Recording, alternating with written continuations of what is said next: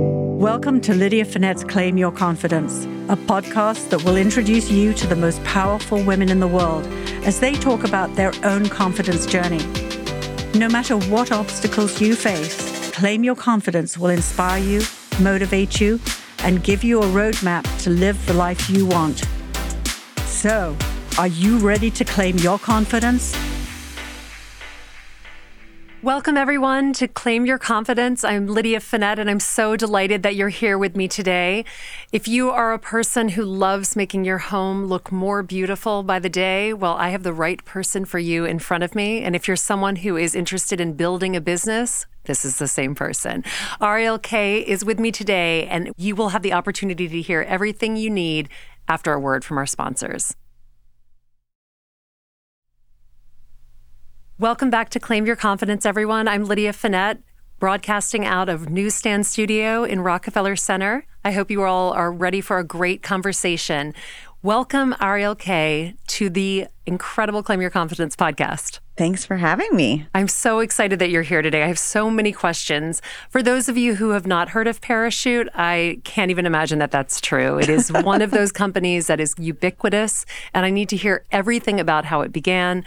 So, why don't you start us off? Where did you grow up?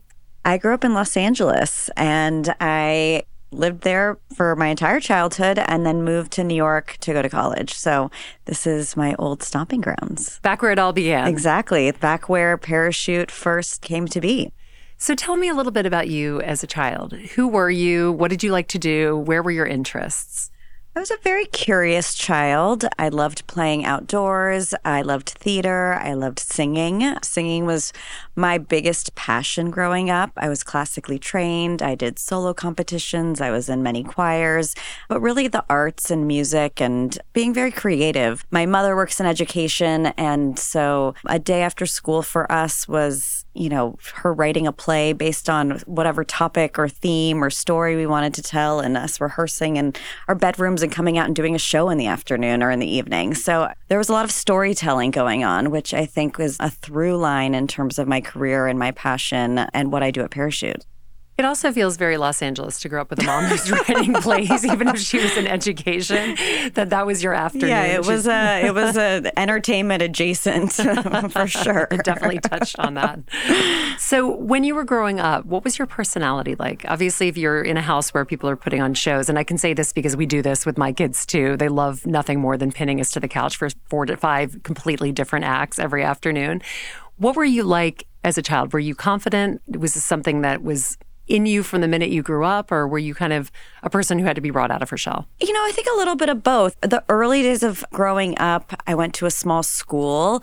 I was definitely bullied as a kid in that school. And I think that was a big part of my upbringing, had a huge impact on me. Um, in what I, way? Confidence, which is something obviously that we're talking about. But I think just like finding my own and finding my community, I think it became very clear to me at a young age that finding your people is so important. And it's actually one of my biggest advice for other entrepreneurs is to find your people, find your community. But as I grew up, I went to a bigger school. I you know, found my people. I found my hobbies. I played sports. I did more theater and music, and I really found my footing. I don't think I was necessarily entrepreneurial as a child, but I loved to learn. I was really interested in learning, had an insatiable appetite, you know, got bored easily if I wasn't learning new things, was doing a ton of extracurriculars. I was in extracurriculars all the time. Um, there was always something going on. Summer camp, you know, I think those experiences brought me out of my shell and helped me find my way and find a community of people that I related to and that I felt supported by. And so you left LA to move to New York for college. Had you left before that, or was that really sort of your first time outside of the West Coast, moving to the big bad city? I mean, I had done some traveling with family, and I had been going to sleepaway camp for summers on the East Coast and on the West Coast. But I knew I wanted to go across the country for school. I had spent a lot of time growing up in New York with my parents, and I just had this idea that I wanted to be in this big, incredible city where everything seemed possible and I have such formative memories of coming here as a child and you know, seeing the theater and doing the arts and going to museums and being outside and walking around and walking for miles and miles and miles and just feeling so inspired by the energy here. And it's funny, you were just talking that I just brought my daughter here, you know, and she's four and seeing her love for New York at as a four year old. I mean, it was a very it's been a very emotional weekend since um, since I arrived in New York and, and before coming on this podcast.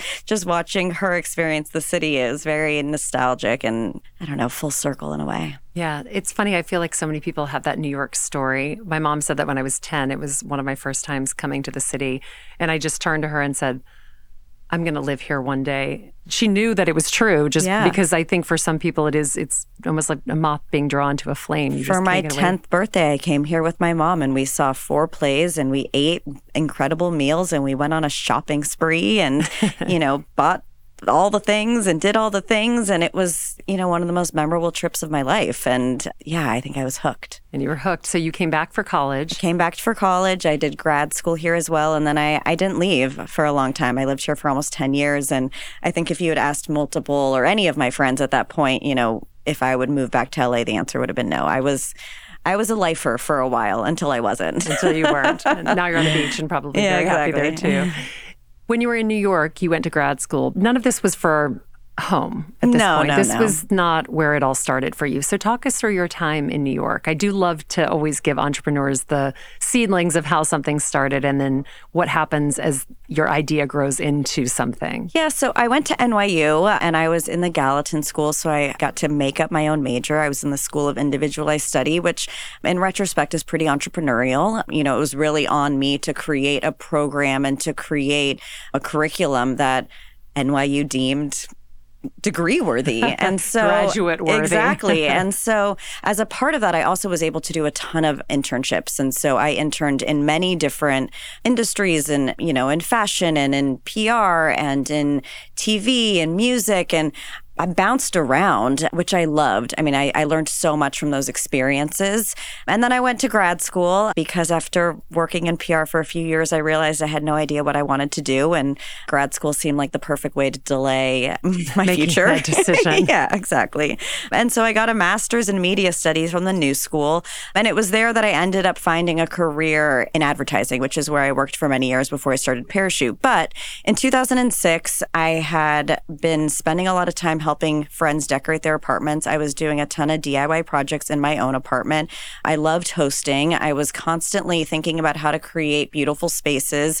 When my friends moved to new apartments, they would, you know, drag me along shopping to get my input. And I was kind of doing this interior design thing on the side for fun and having a lot of fun with it. I started an interior design blog while I was in grad school that was called Second Story View, and you cannot find it on the internet. I've taken it down. That has been Um, scrubbed. yeah, but I lived, I can find it. You can't find it. Um, but I lived on the second floor apartment, and that's where it got the name. And I was, you know, photographing my own design projects. I was photographing other people's apartments that I had helped decorate, you know, doing DIY things. It was just, it was an outlet for me. And, but as a result, I became somewhat of a super consumer. I was shopping for home products a lot. So, not an interior designer by trade, had no textile experience, had never worked in retail, but just was consuming and falling more in love with the category. And this was adjacent to the job that you were doing at the time. So this was just something you were sort of doing it was like a side fun? project for fun. Yes. So what was your full-time job at that point? Advertising? I was working in advertising. So I was on the strategic side of creative. I was working at a big agency called Digitas. I was, you know, working with big, big clients like American Express and Burger King and Panasonic, like big brands with big budgets. And I was on the strategic side of creative. So doing a lot of consumer behavior research, really thinking about what motivates and inspires people, which is not necessarily, you know, the normal path to becoming an entrepreneur. But in retrospect, I now realize, especially when you're building a consumer brand, being a person that is fully obsessed with the consumer mindset is actually a huge advantage. a huge advantage. So you were learning without even realizing that this was going to be yeah, I mean, I was just, you. I was thinking about people and how to connect with people and how to build relationships with people and how to make them curious and inspired and connect and all of these things that as a brand you have to do in order to sell products and build relationships. Yeah. It is interesting when you have that sort of cushy job, you know, the nine to five, the job where you get a paycheck. Yeah. To really start to look at that side hustle and that passion and think to yourself, this might be the time. So, what did that look like for you? It was 2012. it was September 1st of 2012. It was during the summer. I had just gotten to a place at my job where I realized that this wasn't a forever job. I was less interested in climbing the corporate ladder. I saw a lot of friends joining early stage companies. It was a pretty cool time in New York. It was really when a lot of the startups and some of these bigger companies were just getting started. And I had a bunch of friends that were going to work at these companies, and I was seeing them just love what they were doing. I had friends that were starting their own companies and I just saw that passion, that desire to build something, you know, getting your hands dirty, really making a huge impact. And I realized that that's what was missing. And I didn't mention the fact that I had worked many different jobs. I was a job hopper. Like if you look at my early resume, it's the thing that no one wants to see when they're when they're submitting their here, yeah, 3 months, months there, 6 months there. And for some reason my parents were like, "Sure, look for the next thing. If you can find it, great. You know, yeah. I realized that I had reached a point in my career where I really wanted to make an impact, where I wanted to do something big. And I, I did not think that that meant starting my own company per se, but I did have this moment in 2012 where I mm-hmm. realized that, you know, I loved what I was doing in advertising as far as building relationships and being that consumer advocate and really thinking about, you know, how to really connect with people. And I I loved home. I had that aha moment where I thought, you know, what if? What if there was a way? Start us at the very beginning of that journey as an entrepreneur. Tell me what that looks like from that aha moment for the next year? What are you doing? How are you growing your business? How are you looking for investors? I had this aha moment where I thought, you know, if I could merge my interest in home and design and I could merge my interest with building brands and connecting with people, that would be a dream. That would be ideal. You know, that's what I would really love to be doing.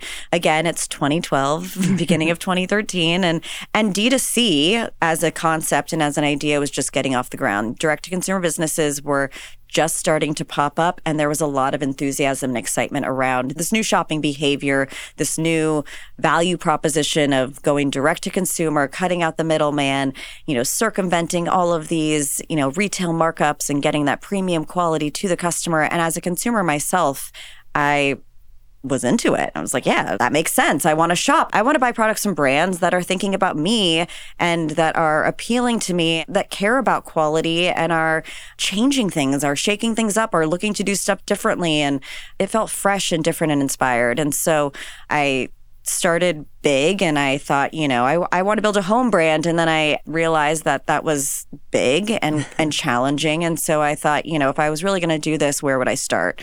And so by the end of 2012, I had narrowed in on the bedroom. And I thought, you know, you spend a third of your life in bed. Sleep is the most important part of health and happiness and productivity and all of these things that matter in our lives. And the bedroom is the most intimate part of the home. And, you know, what if I could create a product and tell a story about the best night of sleep that you might ever have people might be into that. You know, that might be interesting. And I realized that there wasn't a brand in this space. You know, people could tell me, oh, yeah, I went to this store or that store, but no one could tell me a brand on their bed. And as someone who had been helping build brands, I realized that this was a one in a million. Like yeah. it's so rare to find a category where a brand doesn't exist. And I became obsessed.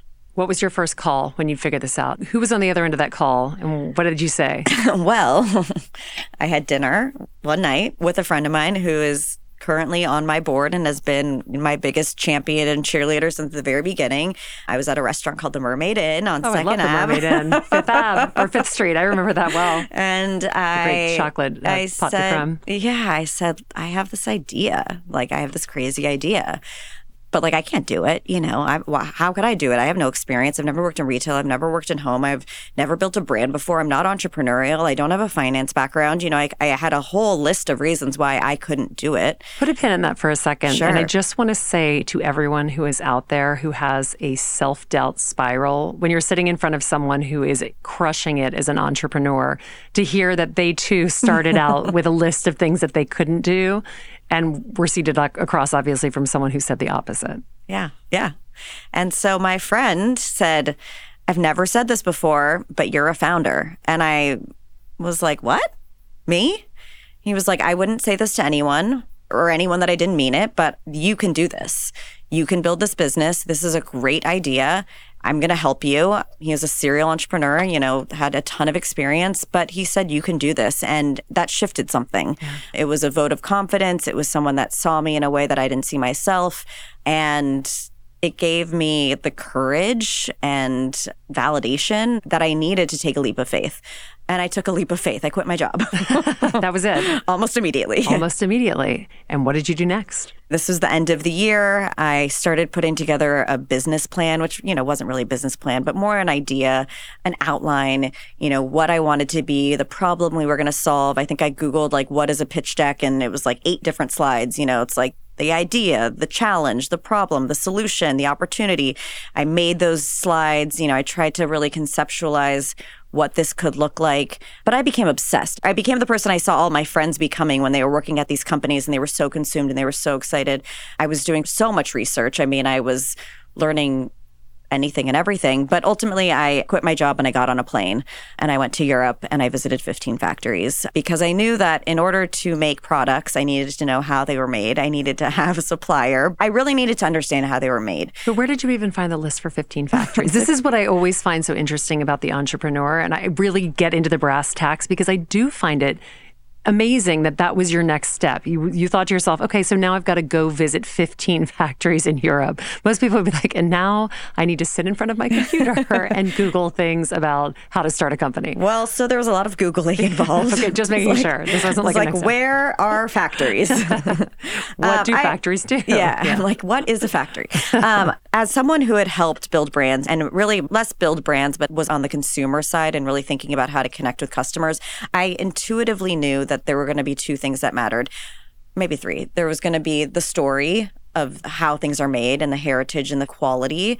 And there was going to have to be some sort of compelling narrative around why and differentiation. And because, you know, anyone can get someone to buy something, but whether you get someone to come back really depends on the quality of the product. So in doing my research and in realizing that there was no brands in this category, what I did learn was that people associated quality with Italy and with Portugal and with these countries where there was this heritage where these products have been being made for a lot of years, hundreds of years, but they're also so expensive. You know, people said, you know, I've heard of Frette, I've heard of this brand, I've heard of that brand, but they cost a thousand dollars. I could never buy a sheet set. Yeah. So I knew I had to go to Europe and I knew that if I could get that product from that region and have that same sort of heritage story, that I would at least be able to close that trust gap, hopefully enough that people would say, oh, they must be good quality because you're not just buying sheets from Italy that aren't good. Yeah. You know? How could that be?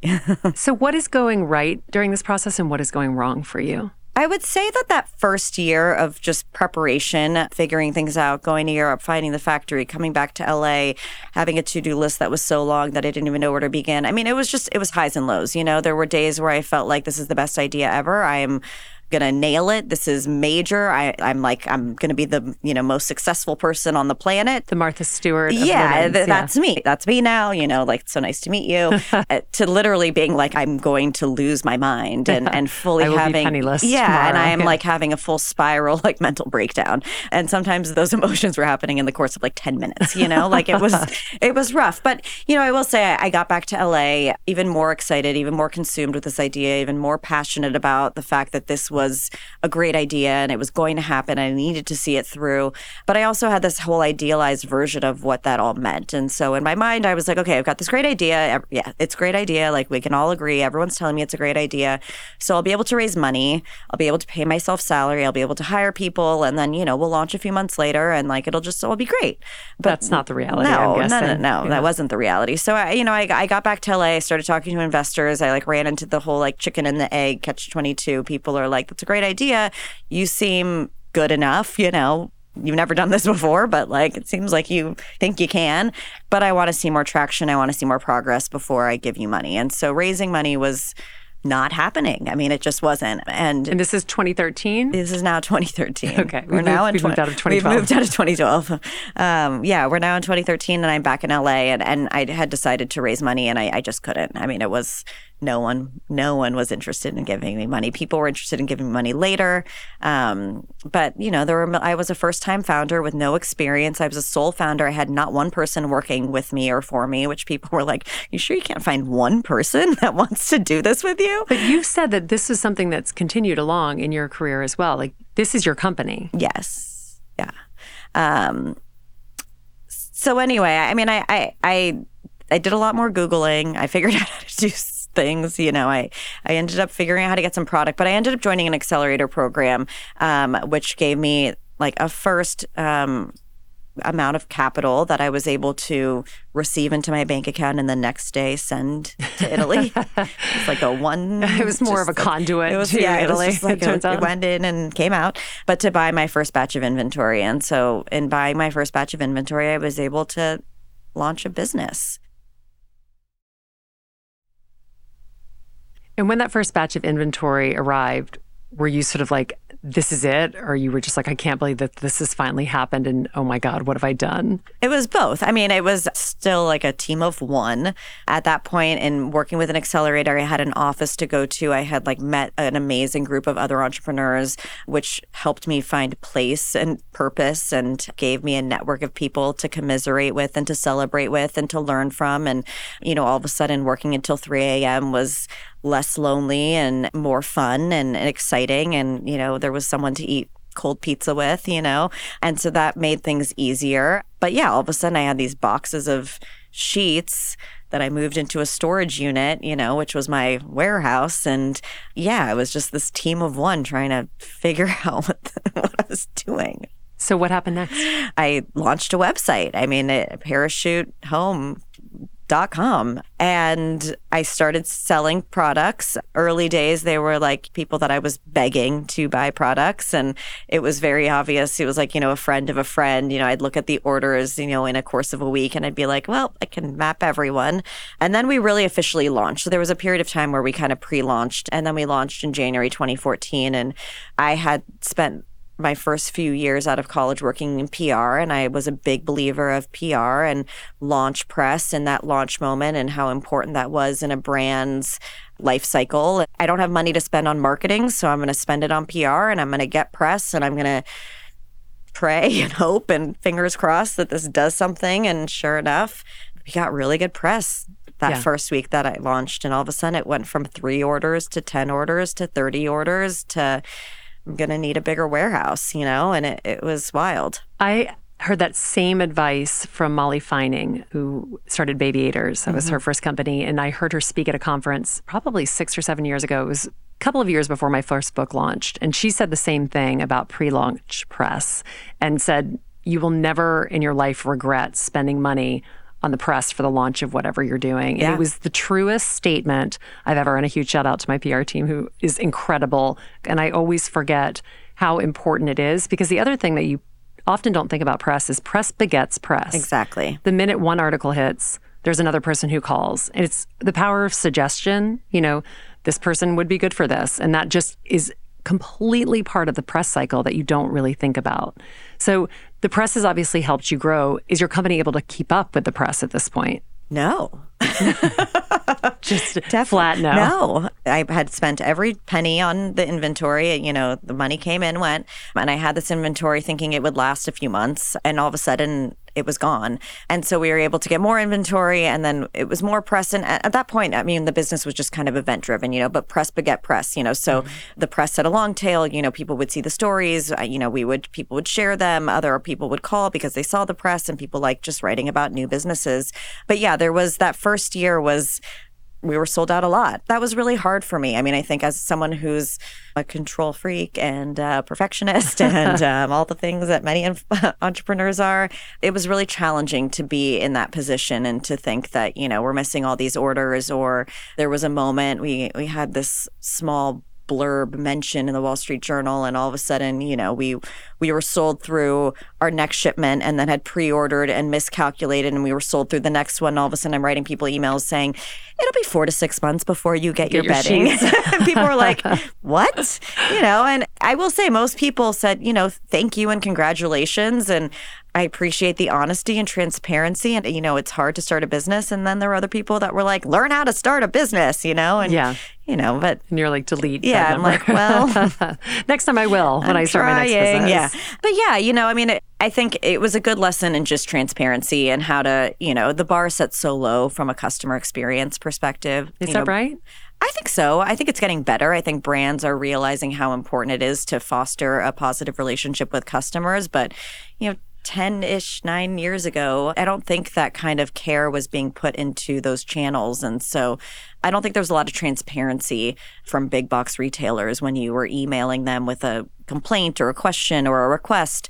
And, you know, I also was the founder emailing every single person saying, I'm so sorry that this has happened. You know, I just started this business and I'm, you know, so excited. Just learning. To, yeah, I'm learning. And like, I'm also so grateful that, you know, you've taken a risk and a shot at our products. And, you know, I can't wait for you to feel them. It's just going to, it's just going to be a minute. Be about half a year you're going to yeah. get them. You'll, you'll see them in a few years. So is that the point at which you start building a team? Yes. So talk to me about how you found your team and what that looked like. I made my first hire about a month after I launched. And I think one of my superpowers has always been just an awareness around my strengths and my weaknesses and with pretty low ego attached to it. You know, I, I, knew that I needed help and I knew that I needed to bring people in that were smarter than me and were experts in parts of the business that I just didn't have the background, especially finance and modeling and planning and inventory management, all these things that I just had no experience that are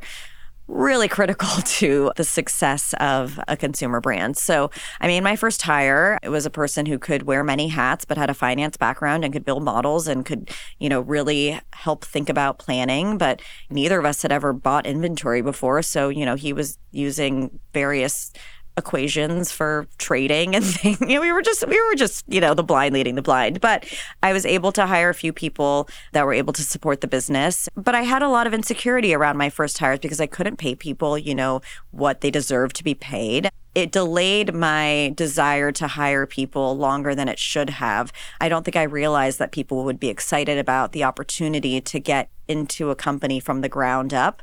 And it was really just all about finding people that shared your vision and your excitement and passion for that stage. There's so many people that love that part of the growth. It's such a unique, special moment when you're getting a brand off the ground. And I just assumed that no one would want that, that no one would be able to sacrifice or that no one would take a risk or that no one would believe in me. Like there was a lot of that swirling around. Yeah, it took some time before I got confident enough to be like, wait, no, this is cool. Like this is people want people want to work here. Like this is great. So were you raising money at this point? Were you able to go back to say to people, okay, I'm yes. improving myself here? Yeah. So I launched in January 2014. We'll get back to the timeline. And by March, I had raised a million dollars. So I launched the business. We had this incredible early traction and relatively speaking, that was the easiest amount of capital that I was able to raise. There was early momentum and I was able to get people excited. And so, what happened after that? a lot more pressure. It was build time. You know, I hired more people. I was able to buy more inventory.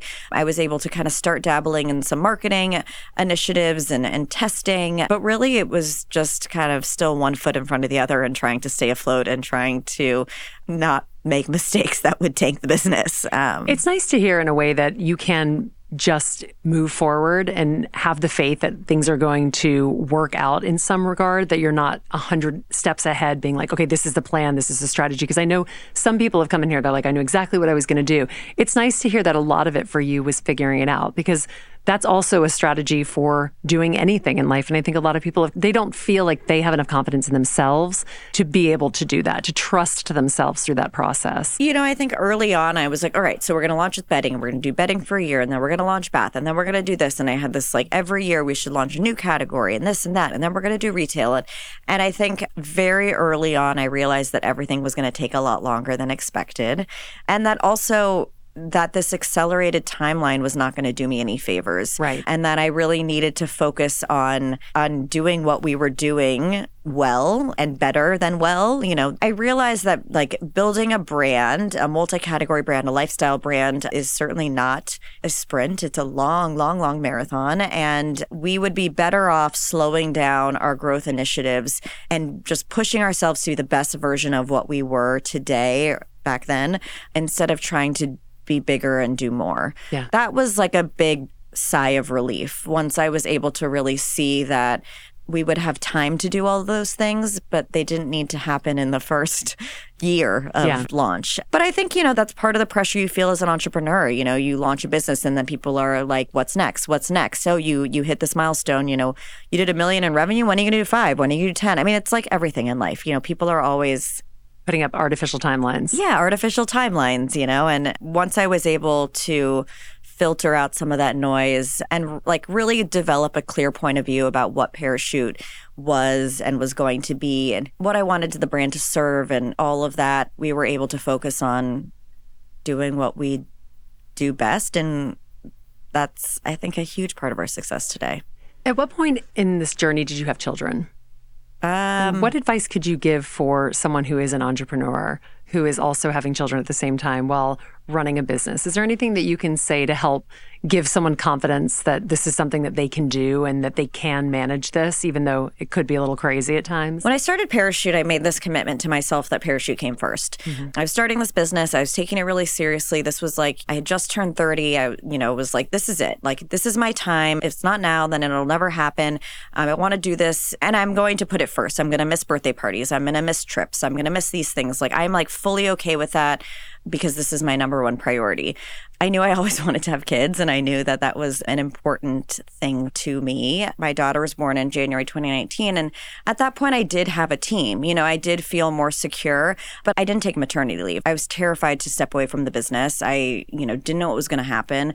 I think most moms would tell you that having kids makes you more efficient. It makes you more mindful of your time. It makes you more present. I'm so happy working. Like, I, it's such an important part of my life, and it fills me up in a way that, you know, my kids fill me up as well, and I love them. But it's so important for me and for my kids to see me love what I do. And, you know, I brought my daughter to the parachute store and you know and she's Like, like, this is my- this is my mama's store you know? and it's like and and you know she's still pretty young but you know she gets it and she's excited about it. And i'm so grateful for my community of founder moms. They are like my lifeline in so many ways. And so you know having that community and finding people who are going through similar phases to just pick you up when you need to be picked up and to Give you that text that's like, you got this. It's a tough exactly. And also, yeah. you know, and that just get it. Community is so important. But yeah, I mean, there's never a good time for anything, you know? It's just, you just got to do the things that you want to do. I remember going away on maternity leave. I'd worked, I'd been at my company at the time for 13 years when I left on my first maternity leave. And I remember saying to everyone, you know, I'm going to be back the minute I have the baby and all of this stuff. And I wasn't. In fact, I turned off, I'd had, I just turned off my phone for the first time in 13 years. I just turned it off. Incredible. and I took maternity leave. I took the time. And I remember when I was going back the night before, I was hysterical. I could not stop crying. And I remember just everything about it just felt so heavy to leave Beatrice Yeah. at home. And I was so sad. And I remember walking back into the same office that I'd worked for for 13 years and sitting at my desk and also feeling at the same time, wait, this is a part of me too. Mm-hmm. And I'd forgotten that on maternity leave because with the sleepless nights and all of the things, the diapers, and you just forget that there is this other part that does give you a spark. Yeah. That's something that you want. There's so much energy and life in that too. And I agree. My children have seen me on stages, they come with me on trips, and there is such beauty in that. And I know that there are so many moms who will appreciate hearing that from you because it is such a tough thing as women to be juggling both the full on work and the full on life of as a mom and wanting to be good at both of those things. So thank you for sharing that. Yeah. And I will just say that I don't recommend not taking maternity leave. That's not like, But I do it however you do it. you Yeah, know? but I, I do think it's really important. And I think for me, in retrospect, there's parts of me that wish I did, and I didn't for both kids, so I didn't learn my lesson. But, you know, for me, if you look at my calendar, my calendar's open for my entire team to see. You know, I have times blocked off throughout my day. You know, I take my son to a music class, I do this, I pick up my daughter. You know, I try to model the importance of work and family and whatever else is passionate and makes you happy. And I think that's important. I really do feel like when you think of balance, it's so equal, but also so difficult. There's no way to do it. I just try to keep one side from hitting the ground while the other one is sky Yeah, exactly. high 90, 99% of the time. If I can get like 80 20, I feel like I am absolutely crushing my week. Totally. So you have created Parachute to be what you ultimately wanted it to be. I mean, you Mm-hmm. are taking over category after category. What happens next for Parachute? Oh, there's so much. We're building a brand that I hope my grandkids are shopping from. You know, we really want to be the ubiquitous name in home and in comfort and in quality. And, you know, we open our 25th store and we've got more coming. And, you know, we're doing what we continue to do best, which, you know, I believe is create beautiful products and build beautiful spaces for people to shop. And, you know, we think about the people and the planet and doing what we do with care um, and with attention to detail and with a real love and passion for community and for our customers. And I still feel so much gratitude for what I get to do and the people I get to work alongside. And I never, ever, ever get old or tired of hearing someone say, I sleep on your sheets. I'm like, you do? What? really? That's amazing. Um, you know, and it, but it, it motivates me and inspires me. And I'm still having so much fun and we're almost i mean we're nine and nine and change in you know? It, i've amazing. been doing this for 10 full years. It's wild. And i can tell that there are going to be many many years in front I of you. i sure hope so yeah. Well ariel thank you so much for spending your time with us. I know you're a busy woman and i My appreciate pleasure. you stopping by newsstand studios to talk with me. And i want to leave our listeners with one question for you. You have spoken many times over the course of this interview about the community of people who lift you up who are you surrounding yourself with to make sure in those times when you're not feeling strong is around to lift you up? So DM me, DM Ariel, let her know. And please come back and listen again.